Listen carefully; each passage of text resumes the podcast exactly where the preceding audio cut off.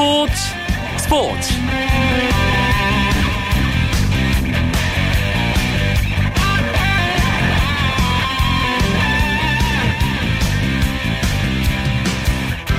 안녕하십니까. 목요일 밤 스포츠 스포츠. 아나운서 이광경입니다. 강정호 선수의 소속팀인 피츠버그 파이리츠가 메이저리그 포스트 시즌 진출을 확정했습니다 피츠버그는 콜로라도 로키스와의 원정 경기에서 닐 워커의 5타점 맹활약에 힘입어 13대 7로 승리했고 이로써 시즌 92승 60패로 와일드카드 매직 넘버를 모두 줄여 최소 와일드카드 결정전 진출을 확보했습니다. 피츠버그는 3년 연속 그리고 이번 시즌 두 번째로 포스트 시즌 진출을 확정한 팀이 됐는데요. 피츠버그가 가을 야구를 한다는 소식을 들으니 강정호 선수의 부상이 더더욱 아쉽게 느껴지는 건 저뿐만은 아니겠죠. 강정호 선수의 쾌유를 다시 한번 기원하면서 목요일 밤 스포츠 스포츠 시작해 볼까 합니다. 먼저 프로야구 경기 상황을 비롯한 주요 스포츠 소식부터 정리해 드립니다.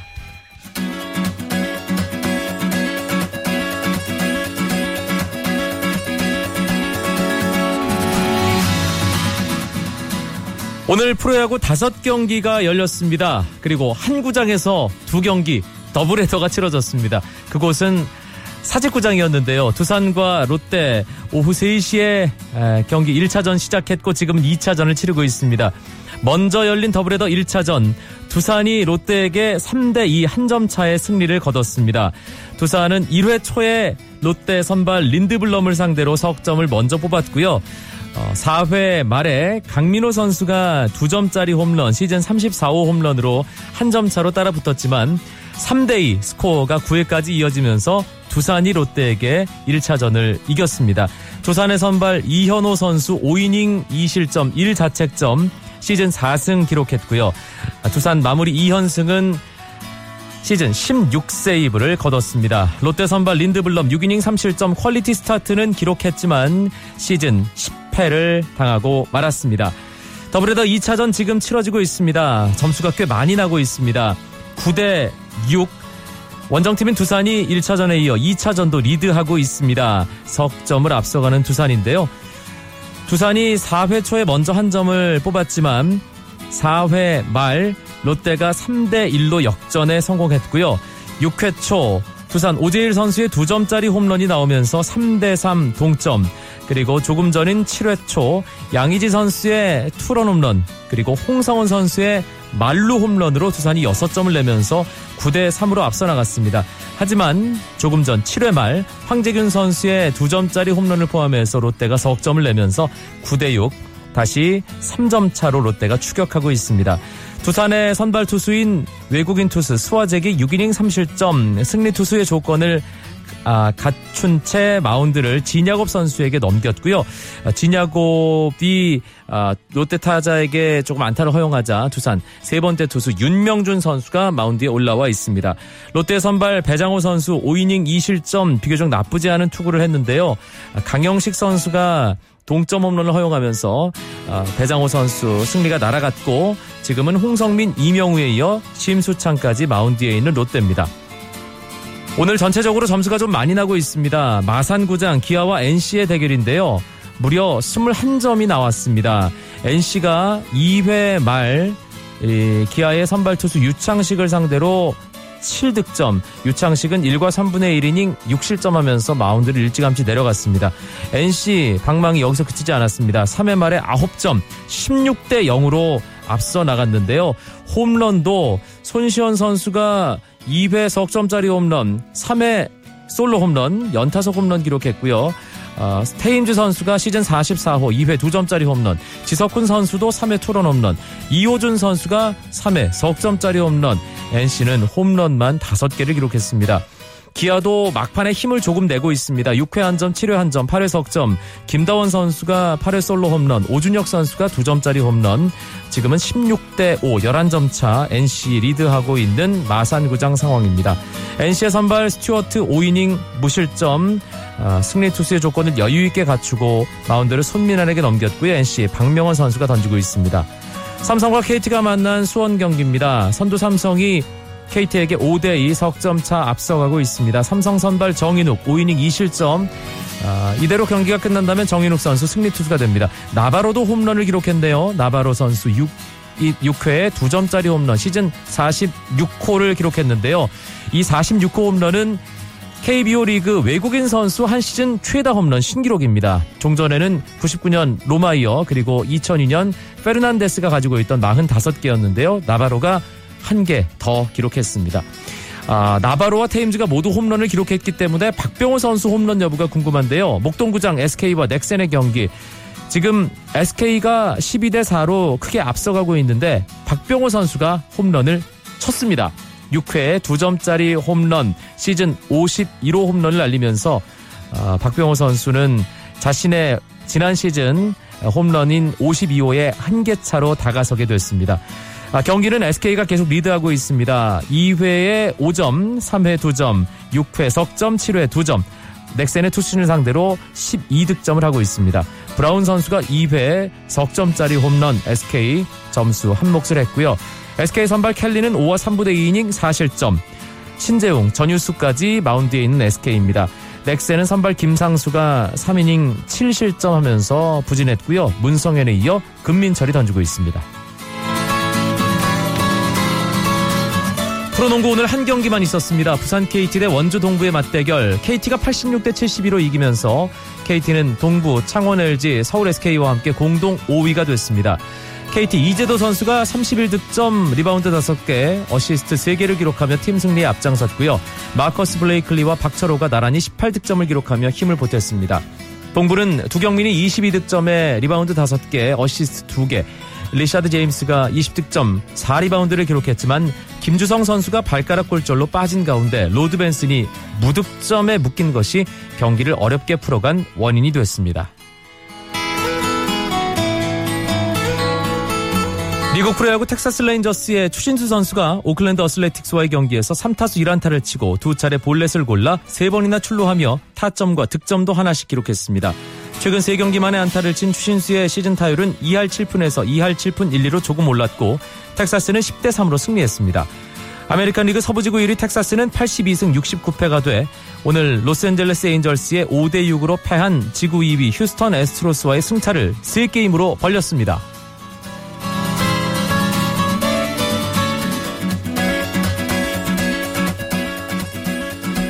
2015 국제축구연맹 17세 이하 월드컵 축구대회에 나설 21명의 선수 명단이 발표됐습니다. 최종 명단에는 그동안 17세 이하 대표팀의 주장을 맡아온 이상민을 비롯해 바르셀로나 소속의 이승우와 장결희 등 기존 주축 멤버들이 대부분 이름을 올렸습니다. 대한축구협회가 2015 FA컵 준결승 대진 추첨을 오늘 진행했습니다. 추첨 결과 인천 유나이티드 대 전남 드래곤즈, 울산 현대 대 FC 서울의 FA컵 준결승 대진이 확정됐습니다. FA컵 4강전 10월 14일 수요일에 펼쳐지는데요. 인천의 오민 인천 축구 전용 경기장에서 인천 대 전남, 울산의 오민 울산 문수 경기장에서 울산 대 서울의 준결승전이 치러집니다.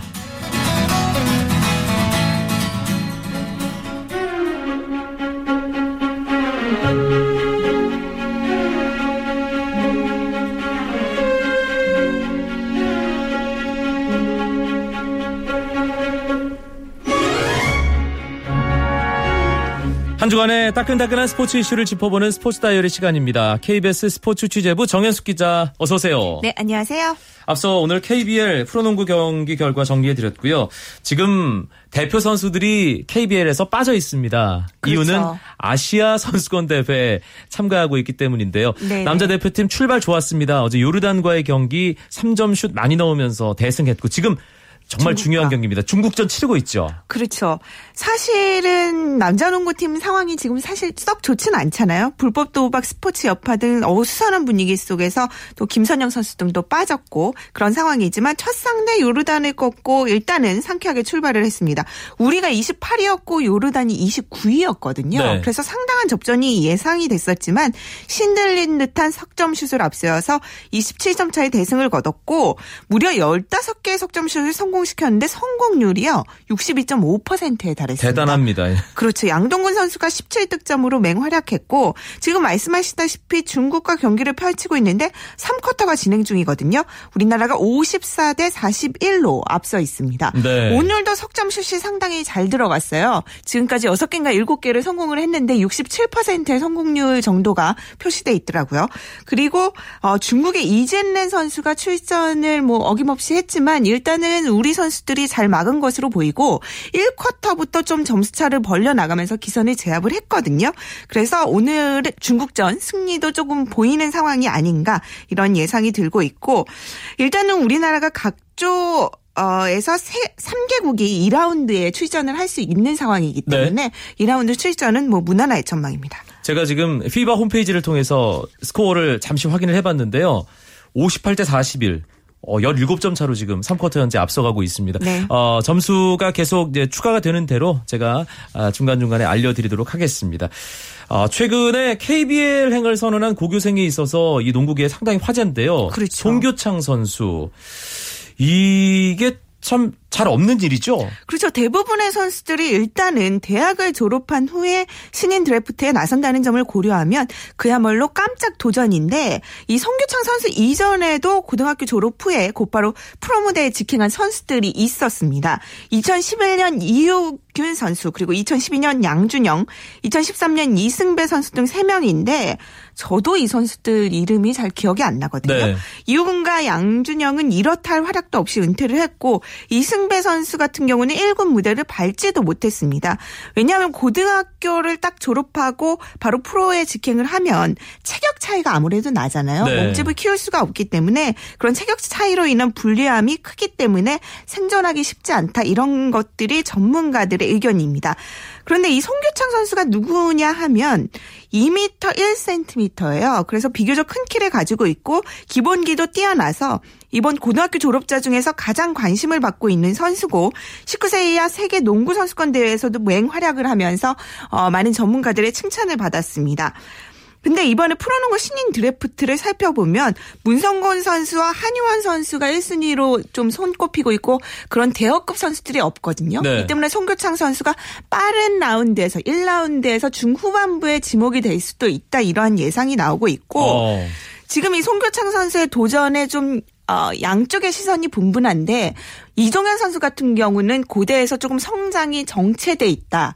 그렇기 때문에 빨리 프로 무대에 진출하는 것이 좋지 않냐 이런 얘기도 있는 대학을 반면에 다 채우지 않고 그렇죠. 예. 그런 반면에 프로팀에 입단을 하더라도 어떻게 보면 체계적으로 선수를 성장시킬 수 있는 그런 시스템이 여건적으로 갖춰져 있지가 않잖아요. 그래서 좀 시기적으로 이르다 이러한 팽팽한 시각들이 존재하는 상황입니다. 음, 야구나 축구의 경우는 고등학교 졸업하고 바로 프로 무대 진출하는 선수들이 많은데 농구와 배구는 대학을 거치는 게 일반화되어 있기 때문에 그렇죠. 예. 어, 송교창 선수가 과연 드래프트에서 어떤 지명을 받게 될지 또 음. 아, 입단을 하게 된다면 어떤 활약을 할지 그렇죠. 아, 상당히 궁금하네요. 과거에 입단했던 선수들보다 분명히 더 많은 능력을 가지고 있는 건 분명하기 때문에 어떤 감독을 만나서 그 선수의 가능성을 키워줄 수 있느냐 이런 부분도 본인에게는 상당히 중요할 것으로 보입니다. 프로농구 우리 농구계가 이슈도 많고 논란도 많습니다. 계속해서 이제 바람잘 날이 없는데 아, 지난해 국가대표 소집 기간에 음주운전 사고를 내면서 크게 다친 선수죠. 아, 전주 KCC 김민구 선수가 지금 경기에 출전을 하고 있습니다. 이게 그렇죠. 이걸 어떻게 봐야 될지. 사실은 이 선수가 음주운전으로 사고를 냈지만 시즌 전까지만 해도 김민구 선수에 대한 동정론이 상당히 많았어요. 제2의 호재 선수라는 극찬을 받으면서 이제 프로농구에 데뷔를 했기 때문에 운동선수로서의 생명이 끝났다라는 진단을 받으면서 많은 분들이 안타까워하는 생각을 많이 가지고 있거든요. 그리고 사고 1년 만에 코트로 돌아올 수 있었던 데는 분명히 본인의 노력이 많았을 거기 때문에 어떻게든 박수를 쳐야 줘야 될 상황이지만 지금 그런 분은 아무도 없는 것 같습니다. 네. 사실 프로 아마 최강전부터 문제였어요. 대회 도중에 어느 날 오전 KCC에서 갑작스럽게 사과문을 발표를 했거든요. 김민구 선수 음주운전에 대해서. 그래서 1년이 지난 후에 왜 이렇게 갑작스럽게 발표를 했나 봤더니 바로 그날 오후에 김민구 선수가 경기에 출전을 했습니다. 그래서 김민구 선수가 경기가 끝난 후 팬들 앞에 사과를 했지만 일단은 추승균 감독은 김민구 선수가 아직은 경기에 뛸 정도의 몸이 아니라면서 조금 한 발 물러서는 그런 모습을 보였거든요. 그리고 그런 와중에 불법 도박 사건이 터졌고 그 징계를 확정하는 과정에서 김민구 선수는 마치 뒤에 이제 좀 추가가 된 듯한 경기 출전 징계는 아무것도 없이 사회봉사 활동 명령만 받은 채로 급작스럽게 또 징계가 발표가 됐습니다. 네. 뭐 이른바 손방망이 처벌이라고 어, 많은 분들이 비판을 하고 있는데 그런 상황에서 또 KCC는 아무런 생각 없이 김민구 선수를 바로 경기에 출전을 시켰고요. 이 지금 KCC가 4경기를 진행을 했거든요. 4경기 모두 엔트리에 포함이 됐고 김민구 선수가 3경기를 뛰었습니다. 음. 추승균 감독은 지금 뭐 팀에 선수가 부족해서 어쩔 수 없는 상황이다라고 얘기를 하고 있지만 아무리 그래도 최소 1라운드 정도는 어느 정도 사회봉사 활동을 한 후에 팬들에게 진심 어린 사과를 하고 경기에 출전하는 것이 좋지 않나. 일각에서는 또 KCC가 어, 프로농구 스폰서기 때문에 또 연맹에서 봐준 것이 아닌가라는 의심까지 또 눈초리를 보내고 있거든요. 네. 그런 부분에 대한 어 해명은 반드시 해야 될 것으로 보입니다. 사실 모든 일에 우선순위라는 게 있는데 아, 잘못을 했으면 그 잘못에 대해서 확실하게 짚고 사과하는 것이 먼저여야 하는데 필요에 의한 사과로 팬들에게 비춰졌다는 그렇죠. 부분. 예, 그게 가장 이 문제에 대해서는 결정적인 부분이 아닌가 하는 생각이 듭니다. 그리고 예. 다른 종목에서도 음주운전 사건이 있었잖아요. 프로축구의 강소희 선수라든지 프로야구의 정성훈 선수 같은 경우는 확실한 징계를 받았다는 점과 또 비교를 해보면 이 농구계가 너무나 음주운전에 대해서 관대한 것은 아닌가 음. 이런 비판적인 시각을 던져봅니다. 그리고 KBL 2라운드 2 라운드부터 또 변화가 있습니다. 외국인 선수 두 명이 모두 코트에 설 수 있는 상황이 됐는데 사실 외국인 선수에 의해서 경기 결과 시즌 전체가 좌지우지되는 상황이 바람직하지 않다는 그런 비판적인 의견이 많이 나오면서 출전 규제 쪽으로 그동안은 계속 어, 네. 시행이 되어 왔잖아요. 그런데 그렇죠. 이걸 완전히 풀어버리는 셈입니다. 음. 어떤 반응들이 나오고 있는지 궁금하네요. 사실 두 명의 동시 출전은 시즌 전부터 예고가 됐었지만 프로농구 연맹이 이사회를 열고 2라운드부터 외국인 선수의 출전 쿼터를 확대하기로 조금은 앞당겼거든요. 2, 3라운드에서 3쿼터에 한해 두 명의 선수가 동시에 출전할 수 있도록 변경을 했습니다. KBL에서는 그 이유를 부상 선수 발생에 따른 공백을 최소화하고 구단 운영의 안정을 꾀하기 위한 조치다. 뭐 이렇게 얘기를 하고 있는데 이 부분도 사실 여론의 반응이 좋지 않 습니다. 두 가지 측면에서 문제의 소지를 볼 수 있는데 첫 번째는 당초에 합의한 원칙을 어떻게 보면 어긴 셈이 됐고 네. 두 번째는 어, 이런 뭐 위기의 순간이 있을 때마다 아쉬울 때마다 외국인 선수 제도의 변경을 그런 어, 일종의 만능 카드처럼 휘두르고 있다는 점에서 비판을 받고 있는데 그동안 외국인 선수 제도에 대해서 KBL이 어, 일정한 시각을 가지고 움직인 게 아니라 상황에 따라서 많이 변동을 했거든요.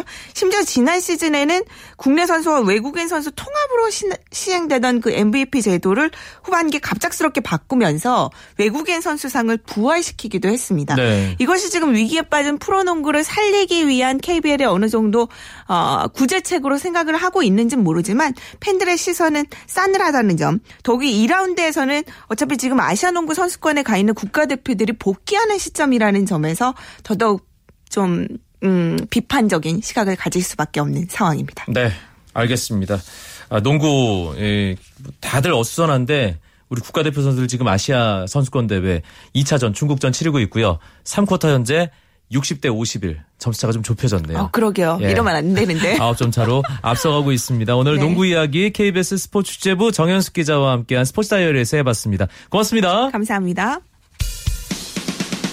쳤다 하면 홈런이고 슛 골이고 각본 없는 한편의 드라마 그것이 바로 그것이 바로 손에 잡힌 우승 트로피 목에 걸린 그 배달 너와 내가 하나 되는 그것이 바로 그것이 바로 그것이 바로 꿈꾸던 스포츠 KBS 1라디오 이광용의 스포츠 스포츠 목요일 밤 스포츠 스포츠 해외 축구 이야기로 이어드립니다.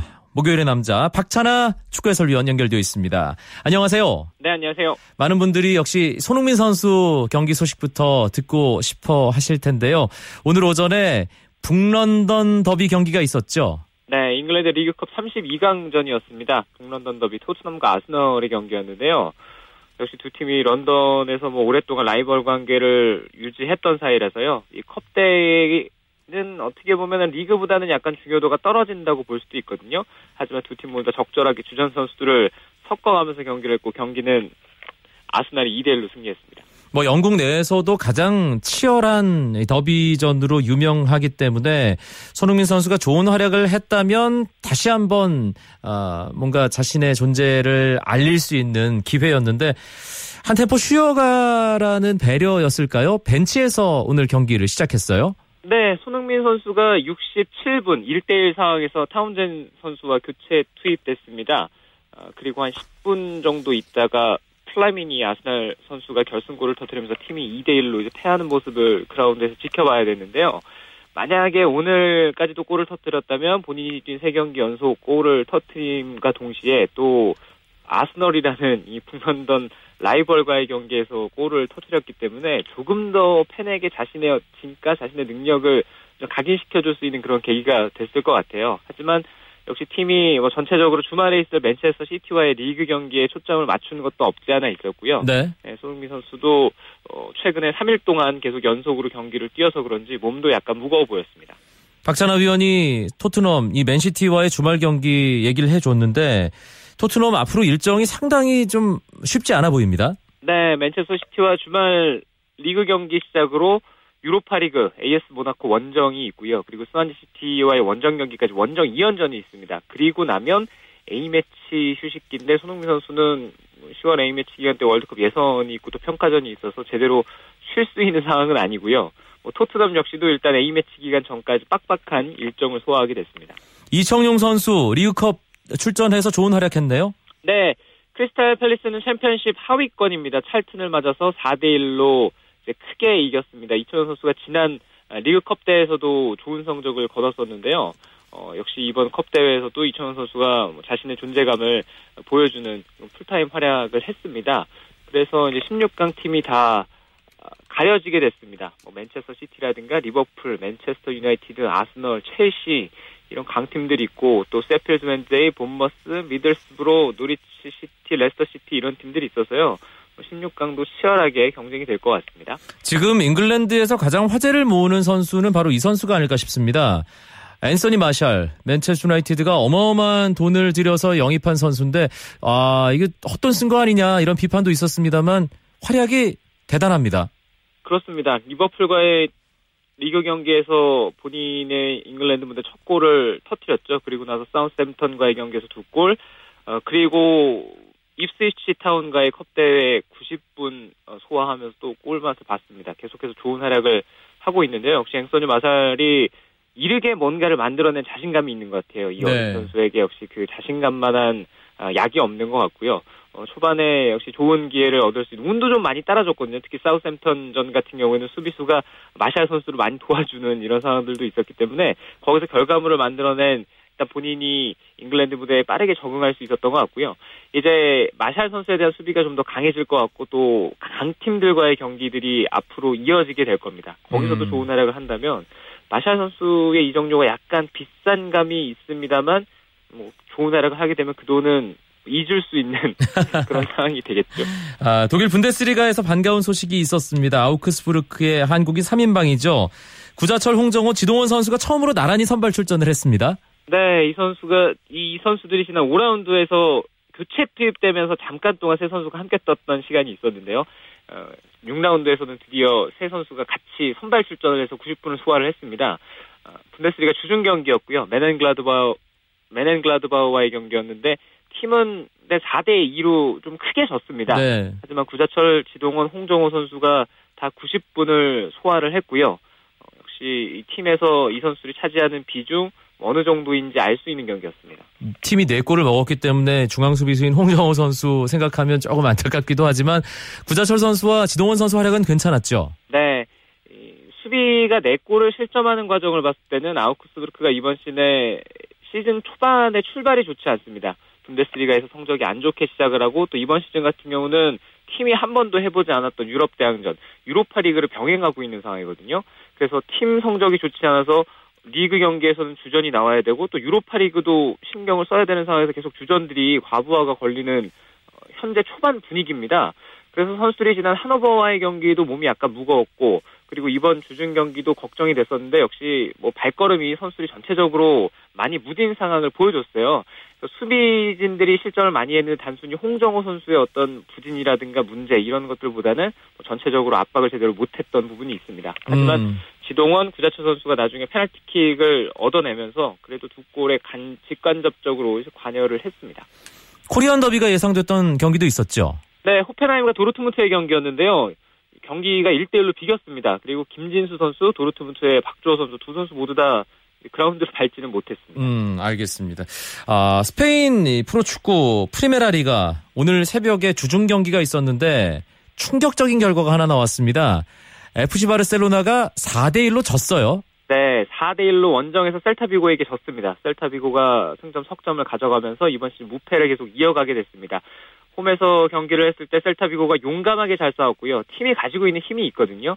앞쪽에 있는 선수들이 바르셀로나의 삼각편대보다는 뭐 조금 부족할 수도 있지만 셀타비고의 공격 삼각편대의 능력도 대단하다는 걸 오늘 새벽에 보여줬습니다. 바르셀로나 시즌 첫 패죠. 네, 시즌 첫 패고요. 그리고 어, 이 스페인 프리메라 리가 그러니까 리그에서 4골을 마지막으로 내준 게 지난 2009년이었는데 아하. 2009년 이후로 아주 오랜만에 또 리그에서 4골을 실점하는 경기가 됐고요. 이번 시즌에 세비야와의 우에파 슈퍼컵이라든가 또 빌바오와의 수페르코파 이런 경기들에서 4골씩 실점하는 경기가 약간 늘어나고 있습니다. 음, 레알 마드리드는 빌바오 원정에서 이겼네요. 네, 그러면서 이번 시즌 무패를 계속 이어가게 됐습니다. 무패인 팀이 현재 레알, 셀타비고, 비아레알 이렇게 세 팀이 무패가도 달리면서 승점 13점 나란히 선두권을 형성하고 있습니다. 프리메라 리가가 바르셀로나와 레알 마드리드, 아틀레티코 마드리드까지 3강 체제가 지금 완전히 굳어진 분위기인데 초반 판도가 어떻습니까? 네, 초반 판도는 역시 말씀드렸던 대로 셀타와 비아레알의 초반 상승세가 인상적입니다.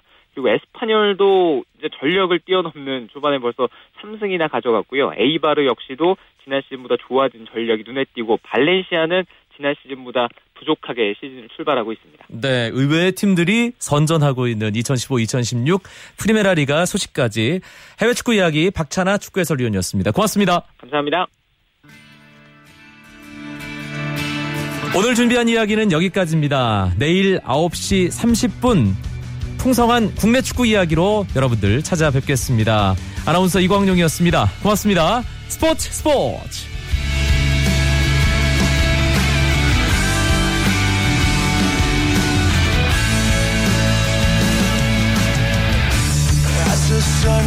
down in front of me. Reminds me where I wanna